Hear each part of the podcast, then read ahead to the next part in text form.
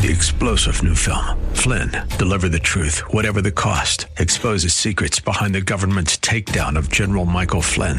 Flynn knew what the intel world had been up to. He ordered the first audit of the use of contractors. This set off alarm bells. He told the truth. He was the most dangerous person for Donald Trump to hire. They had to get rid of Flynn.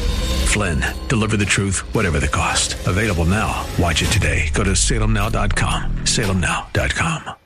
The following program is sponsored by New Covenant Church, Greater Heights. Christ didn't simply heal a paralyzed man, He transformed him, both physically and spiritually. Those who are saved understand the very physical and spiritual relationship they have with Jesus Christ.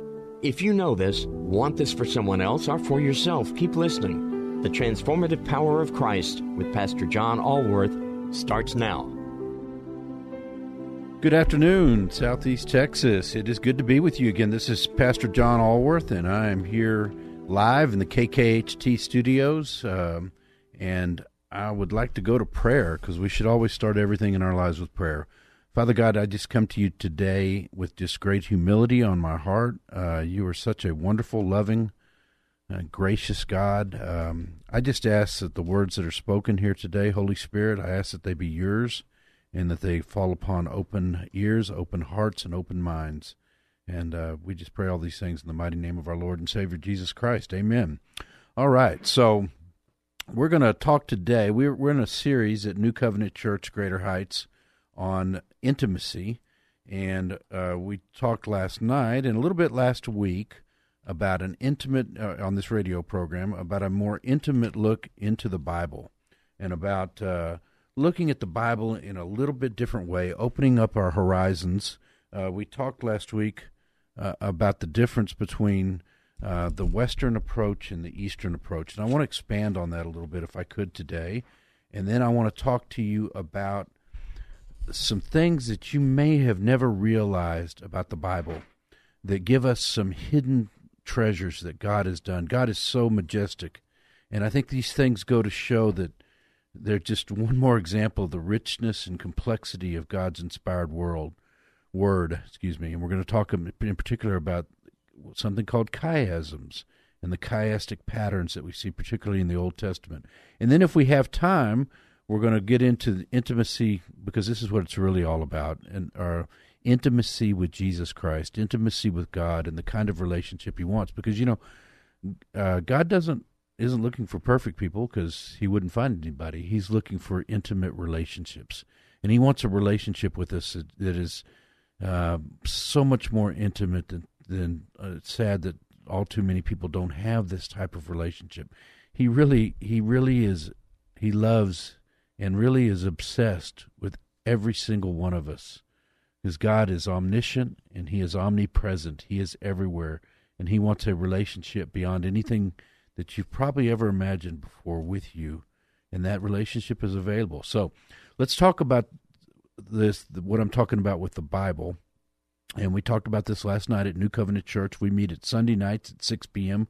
We had a wonderful service last night. You know, it's a great opportunity to come in and, and get supercharged and get prepared for the week ahead. You know, even if you're a member of another church and you just want to another place to to spend some time with the Lord on a Sunday evening, you're welcome to come join us. Uh, we've got wonderful praise and worship, and uh, you know we believe in the gifts of the Holy Spirit. We're a spirit-filled, non-denominational, uh, Bible-based church. So we talked about the Bible, and I want to talk about that today. First, let me talk about. Um, let me say one thing as a preface, because I don't want anybody to be confused by um, what I'm talking about or, or what I'm saying. First of all, this Bible is a living, breathing document. It is the Word of God, the sword of truth. It is the Word of God. it, it is inerrant. It is perfect. It is inspired by God, and uh, that's that's what we believe at our church, and that is the truth. Okay, but I do I do think sometimes we can expand our look at the Bible in a way that we're not trained to do classically here in the West. So I want to talk a little bit about Eastern versus Western approaches because and what I mean by that is at the time the Bible was written, you know, it was written by Jews. It was written by Jewish people. It was written for a Jewish audience, with the exception of of Luke and, and, and Acts. It was written by people that were Jewish. And you know, at that point, they they divided things between Hebrew and Greek, and you know, Hebrew is the Jewish tradition, and Greek is us in the Western world. And so, some of these, what I'm going to talk to you about today, come from the Midrash, which is the rabbinical study of the text of the Old Testament, um, and some of it's just going to come from just different worldviews. And it's not that one worldview is better than the other.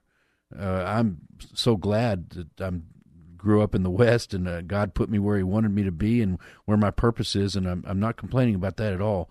But some of my studies have revealed some things that, you know, I, I explained it. If you're familiar at all with the with the piano, the left hand plays the chords and and the bass runs, and the right hand plays the melody. Like uh, I play the guitar, for example, and the same thing. I can play chords on a guitar and then sing the melody of the song. If I just play the chords, you're not going to necessarily recognize the song unless you recognize the rhythm. And same thing on a piano. If I just play the left hand of the piano, you're not going to recognize the song. Then we add the melody, the particular notes on the right hand, and it becomes a symphony. And I hope that what I tell you today provokes a little thought about a new way to study and look at the Bible. Uh, okay, so let's look at the Western. In, in the Western world, we express when we talk about words, we express truth using words, definitions, we prefer prose. We like outlines, list, bullet points. And I love this because I'm a lawyer by training. And so, you know, I want to prove everything in a bullet point. And, you know, in fact, right now I'm talking to you from a list that's an outline. It's a bullet. And, and that's, that's my orientation. That's my training. Nothing wrong with that at all. In the Eastern world, they express truth with word through pictures and stories. They prefer poetry, imagery, symbolism. It's just a little bit different way of looking at things. Numbers, for example, we see numbers as quantity, and you could say, well, what else could numbers be? They are quantity. Well, they look at them sometimes as symbols. You know, there are a lot of numbers in the Bible that are repeated over and over again 47, I mean, 3, I can go on and on and on. They look at them as symbols. In the Western world, we try to prove the existence of God.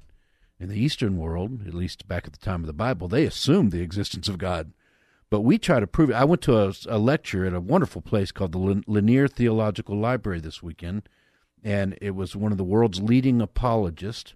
Uh, um, uh, apologetics is is the study that comes from way back in time. Apologetics is the study of trying to prove the, the Christian faith, and the way we do that in the West is we look at facts. For example, this this gentleman who's a world renowned scholar, talks about the fact that over 500 people saw Jesus after he was resurrected. And that proves his divinity. That's a fact. The 12 saw him, other people saw him. Over 500 people saw him. You can't dispute that. That is a historical fact, and it proves his divinity. We look at creeds and doctrines.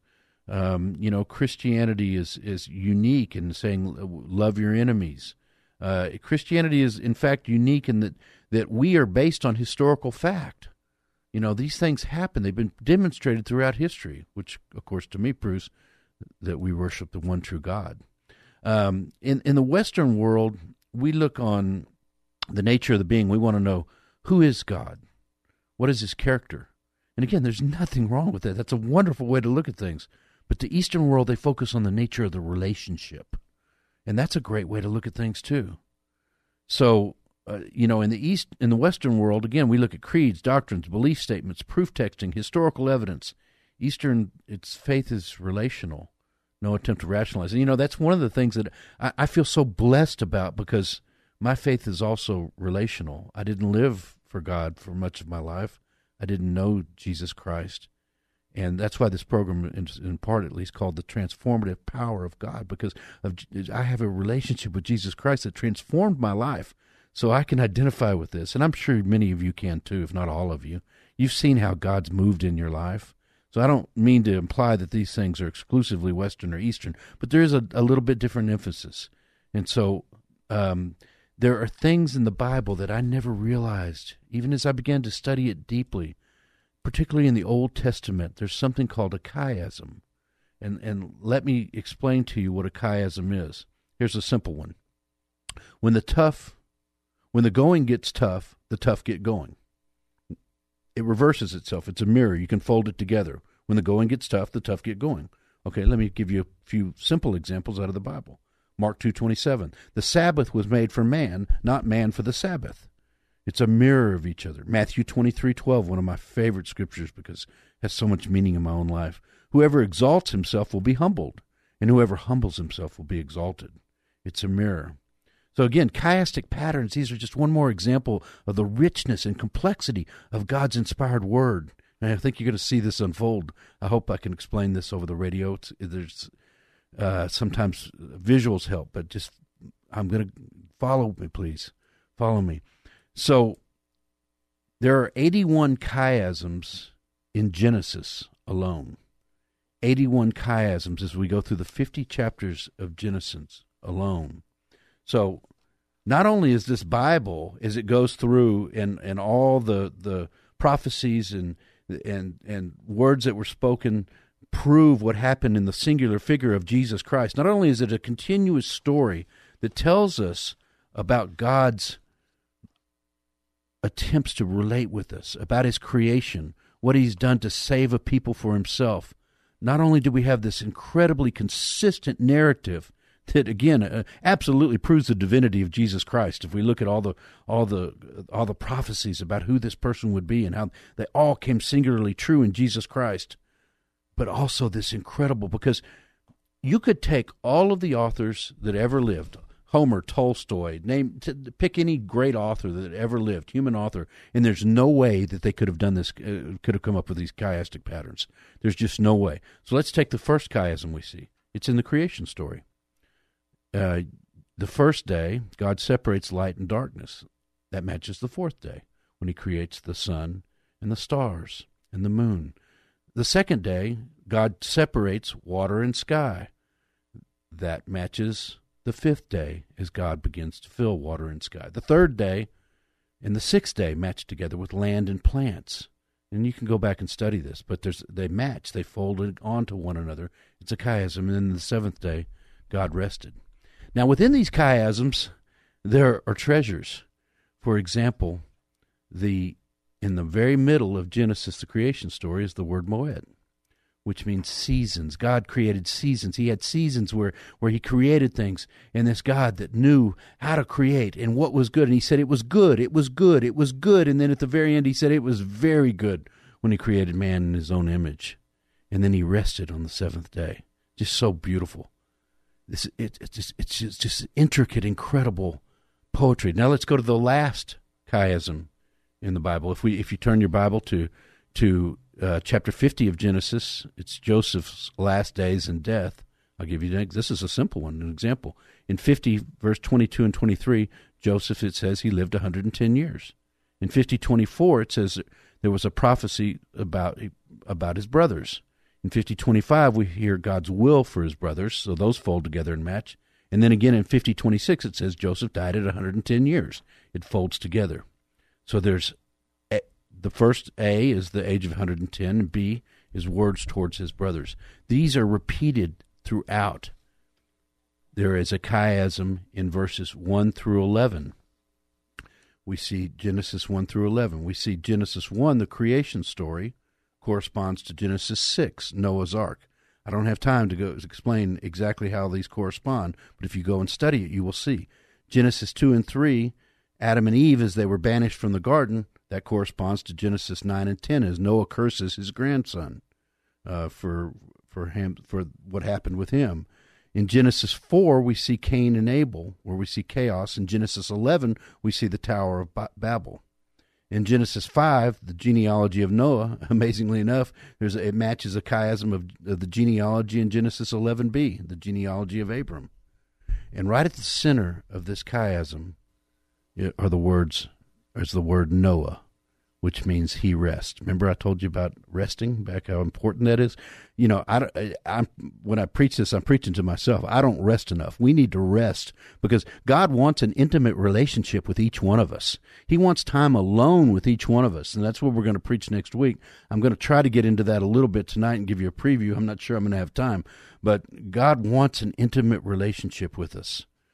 So, when I was doing these studies, I read this from a from a commentator. He said, "Here in the center of the chiasm sits a verse about a man whose name is He rests.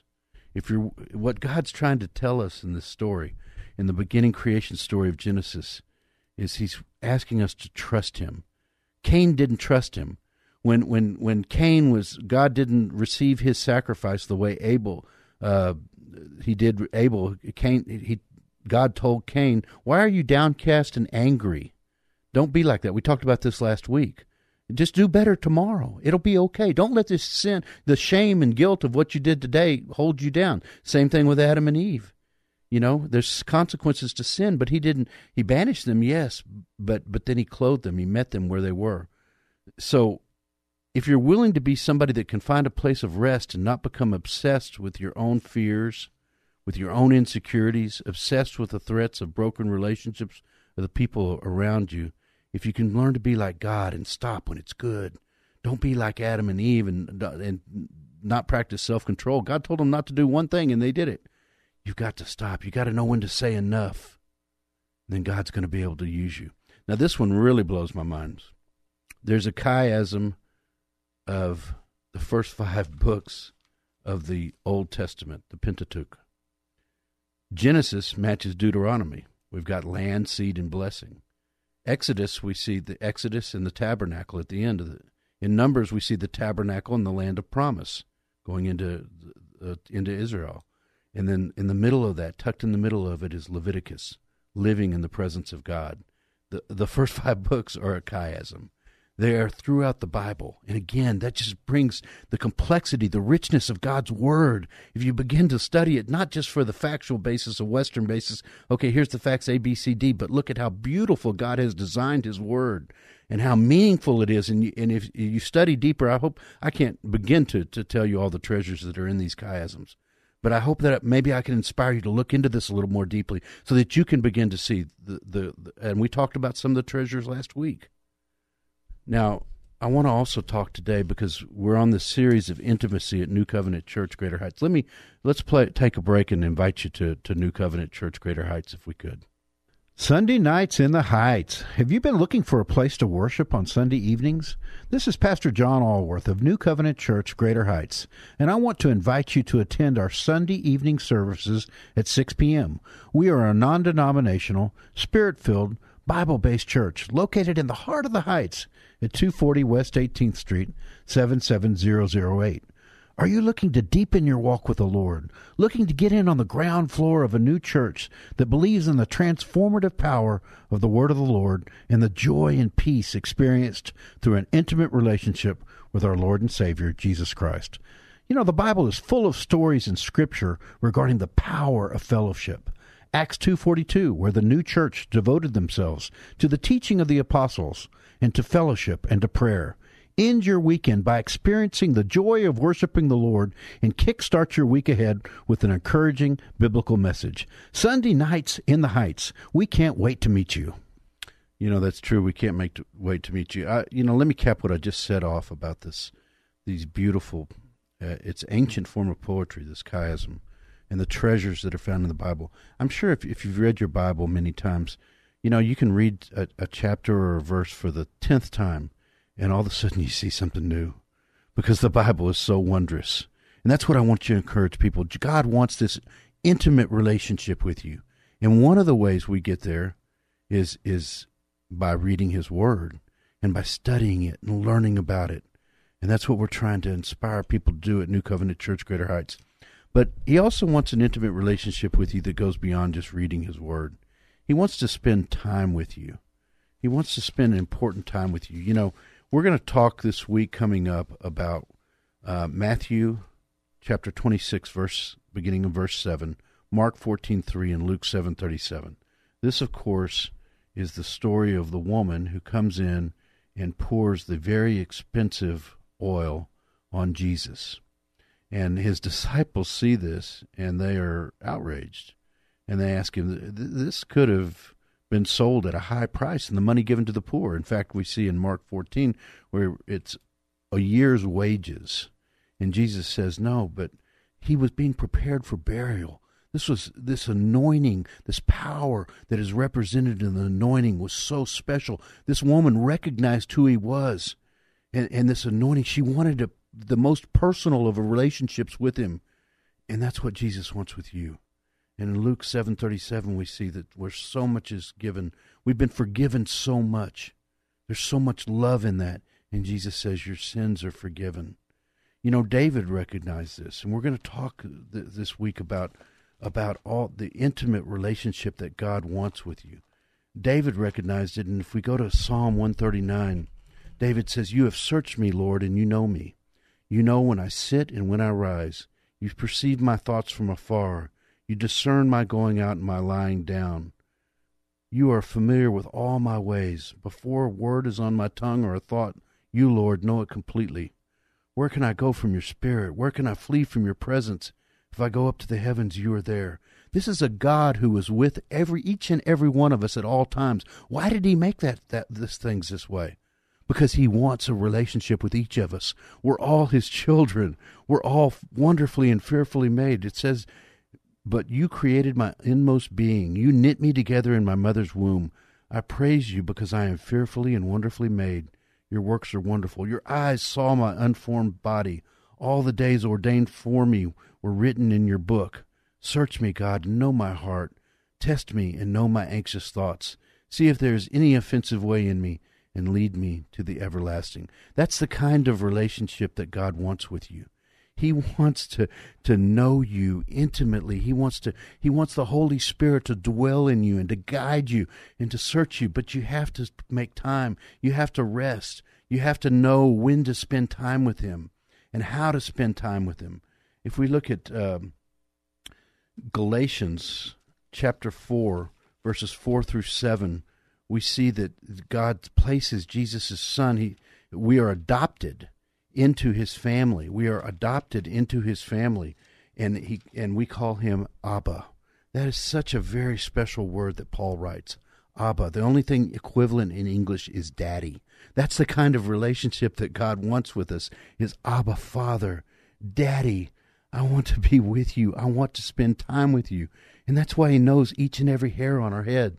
Now, for me, that's not so difficult, but for some of us, it's very difficult.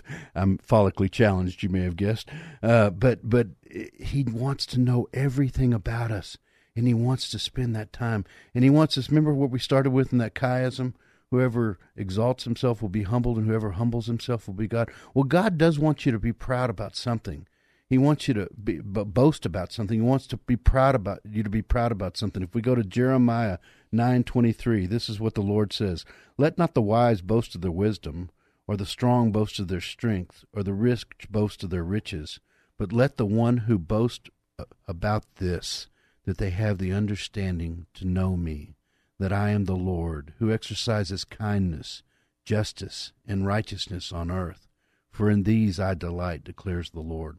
We're going to talk about how God wants to have an intimate relationship with each and every one of you, everyone that can hear my voice. He wants to have the most intimate relationship with God is love. He wants to have a romantic relationship with you, not in the sense that that that we often think of it. Intimacy is far beyond that. You know, Jesus compares himself to the bridegroom, and we see in Matthew 25 where the 10 virgins in this oil of intimacy that I'm talking about, how they filled their oil. The oil represents the Holy Spirit and the kind of relationship. And five of those virgins in Matthew 25 had their oil filled and they were ready for him to come. We want you to be ready for him to come too. He's coming back. And we want you to be ready for him to come and ready to have had that intimate relationship. So he doesn't tell tell you what he says to the five that weren't ready. I don't know you. No, we want him to say, Well done, my good and faithful servant. And if you have this kind of intimate relationship with him, your life can change. You know, if you don't believe me about what how God wants to spend time with you alone, just look at the Bible. Throughout the Bible, we see in Mark 135, Jesus he arose and went out and departed to a lonely place, praying there. He went into the wilderness at the beginning and went off by himself, separated by himself. He went off and prayed. And we see that again in Mark 6. We see it in Mark 14. We see it in Luke 4. We see it in Luke 5. We see it in Luke 6:12. And, and it, it was at this time that he went off to the mountain to pray, and he spent the whole night in prayer to God. You know, Jesus even told us how to pray.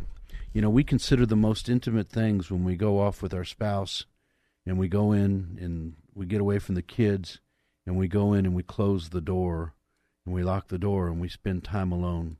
Well, God wants alone time with you too. I'm reading from Matthew 6, verses beginning in vi- chapter 5. And when you pray, do not be like the hypocrites, for they love to pray standing in the synagogues and on the street corners to be seen by others. Truly I tell you, they have received their reward in full. But when you pray, go into your room, close the door, and pray to your Father. He wants that kind of closed door, intimate relationship with each of us. That's what we're going to talk about. And I hurried through it today. But we love you at New Covenant Church Greater Heights. But more importantly, God loves you more than you can possibly imagine. Good night and amen.